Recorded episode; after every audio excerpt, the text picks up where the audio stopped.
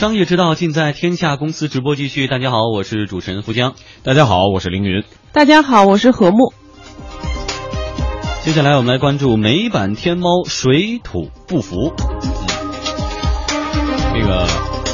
阿里巴巴呀，是国内大家比较熟悉的电商行业无可争议的王者。嗯，在中国市场呢，可谓是无往而不利。然而，走出了国门，这情况可能就会发生变化了。今日，阿里巴巴将自己在美国的购物网站 Eleven Main 啊，就是十一，还有主要的那个单词。与美国一家名为 Open Sky 的社交购物公司合并，同时呢，阿里巴巴将它之前收购的为 Eleven Man 提供物流和履单服务的三家美国公司都出售给了 Open Sky。在这一次交易当中，阿里巴巴将获得 Open Sky 百分之三十七点六的股份。嗯，这家呃十一曼呢是这个阿里巴巴在美国搭建的一个独立的电商平台。二零一四年六月份才上线运营，它的商业模式啊很像天猫，加盟的大多是一些美国本土的企业品牌。商城开业之初曾经引发舆论关注，甚至有人认为阿里巴巴会在美国对亚马逊的垄断地位发起挑战。然而，开业一年啊，这家商城在美国市场并没有掀起什么波澜，网站也没有对外披露销售数据和用户信息，业务发展显然没有达到预期啊。很多这个业内人士认为呢，这标志着阿里巴巴国际化战略的一次挫折。万情咨询 CEO 鲁振旺表示，中美网购市场有很大的不同，阿里巴巴很难把国内的成功模式成功的复制到美国。中国跟美国网购的模式也好，还是它的规则也好，都是不一样的。因为中国的话，它的物流啊都是像顺丰、易达呀；在美国的话，都是这些像联邦快递啊什么的。而且美国这种购物习惯的话，他们其实是更对知名的这些品牌产品更感兴趣。但在中国的话，大家对性价比更感兴趣，很难就是把这个现在的这个整个淘宝模式转移到美国去，从美国生根发芽，这个我认为是不现实的。但是，夸克传媒创始人王如晨认为呢，Shimel 的呃成败不足以说明阿里巴巴国际化战略是否存在问题啊，是因为这家电商平台的规模太小，上线时间也太短了。马云之所以做这笔交易，只不过是一次思路的调整。我认为它没有到火候，另外基础设施能都没有打好。另外呢，就是阿里巴巴不是前几天马云在美国讲的时候，他提到了，就是未来可能要走更加开放的道路，不会再完全自己大包大揽，可能会更借助合作伙伴。另外，他可能也是为了消除美国市场的一种疑虑，好像是今年超过亚马逊，未来可能要颠覆沃尔玛。通过换股合作的模式的话，可以消除一些这种不明的压力。公开资料显示，Eleven Man 有着优秀的品牌，出出色的这个。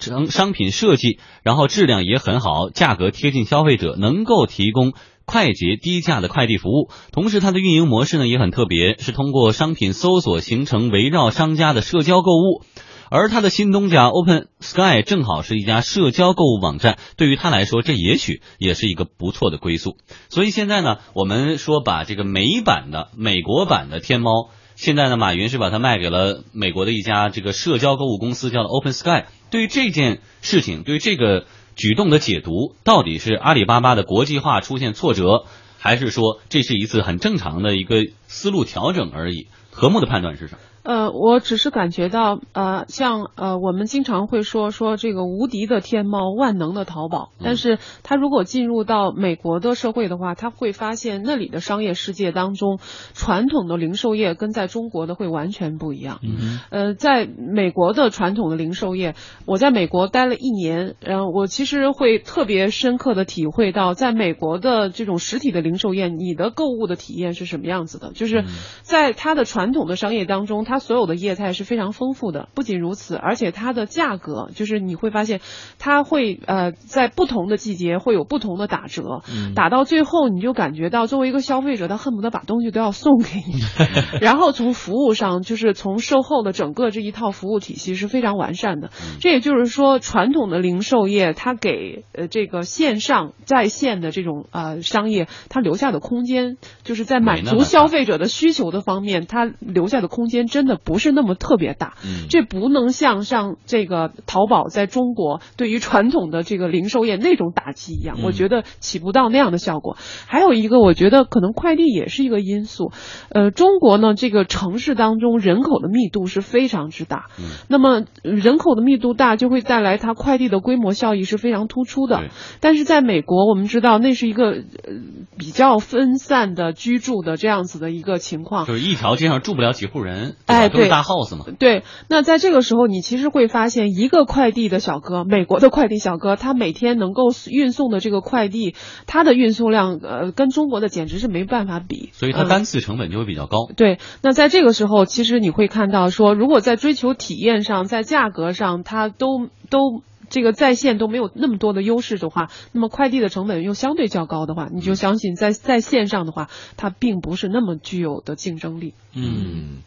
这个有的时候我们总总总有一种感觉，觉得呃，马云的在这个资本市场上获得那么大的成功，他的模式一定就是可以征服全球的啊，颠覆全世界的。而且甚至说，我们还看到一种观点说啊，他的这个新模式会将来，刚才我们介绍了吗？会对亚马逊的地位发起挑战。真的不是那么容易。亚马逊在它那个环境、商业环境里边能做到目前这样一个位置，绝不是那么轻易撼动的。它有非常深刻的商业逻辑在里边。对，嗯呃，这次它这个 Eleven May 吧，其实我们能看到它的设计还是避开了 Amazon 的，嗯啊、这个这个大型的综合的电商平台，它实际上是一个精品购物平台，就像这个网上的精品店一样，嗯呃但是它的这个模式呢，它似乎不是在商品，而是在商家，就是它是围绕这个店铺来运行的。嗯那么这样一套模式是不是消费者美国的消费者能够认可？我觉得真的是要拭目以待。而且呢，这个交易啊，这个日常的生活交易，它是渗透着极其强烈的文化的意味的。对。那如果不是一个当地人，或者不是说深通这个美国的这种消费文化的，我觉得可能在网页的设计上，或者是在交费的一些这种细节上，可能都会，呃，都会有有有有有一些问题。就是你整个搬过去，只是把中国字改成英文，那肯定是远远不够的，对，啊嗯。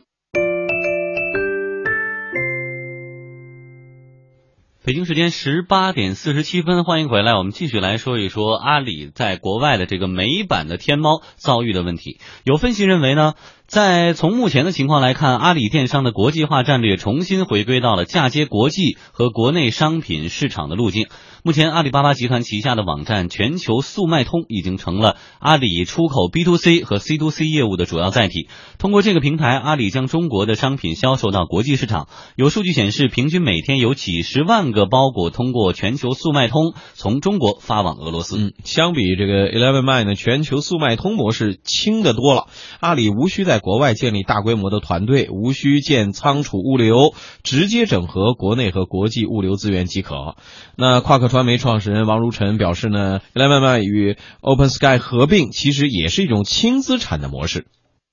说实话，成本很高。第二就是你未必比别人优秀，因为你在美国市场，你的支付环节你就不可能再用支付宝，支付环节是非常核心的环节。没有自己的支付，它其实拓展也没什么核心的东西。没有支付就等于你的大数据都不掌握在自己手里。那么这种情况下，它借助当地的同行的这种力量，哎，它其实可以做这种类似于轻资产模式啊，等运营，它输出自己的经验管理。万情咨询 CEO 鲁振旺说：“一家公司不应该僵硬的理解国际化，直接在国外开设独立的公司未必是国际化唯一的选择。所谓的国际化有几种模式啊，一个是你到当地去建这种电商业务，这也是一种国际化；还有的话，你通过这个跨境电商让国外的产品进入中国，也是一种国际化；还有一种呢，就是说让中国的产品卖到全球去，也是一种国际化。关键是他怎么来理解这种国际化。所以说，马云的话入股这个像新加坡邮政啊什么的，我认为这些都是非常成功的。但是说到国外去把电商业务直接在当地生根发芽，这种电商模式，现在至少对阿里来说，应该还是太早了。”哎，涉及到怎么理解国际化。现在这个美版天猫呢，是让美国人民在这网上买美国的东西，嗯不成功。那有没有可能美国人民在这网上买中国东西？对中国人在这做的就是这个吗？对，全富江你说的实际上对就是啊，就是呃，这个阿里巴巴会发现，我直接面对美国的消费者，可能未必会有竞争优势，我肯定不如 Amazon，、嗯但是我有可能呃做的一点就是把美国的卖家和中国的消费者和中国的卖家和美国的消费者进行连接，跨境电商哎，跨境电商。那么这个有可能是我发力的点，也有可能是前面所有的其他的，包括美国的电商还没有做、还未做的一个有前途的地方。那它可以在这个方向来进行发力。嗯，未来可能在美国的留学生可以很方便的买到老干妈呀，什么对，那个 美国的大中华超市已经有了，那里应有尽有，所有的东西。对，所有这个梦想要国际化的中国公司，既然嗯、成功如阿里巴巴都可以在实践当中学到不同的战略决策，那他们这些其他公司应应该我觉得也值得借鉴啊。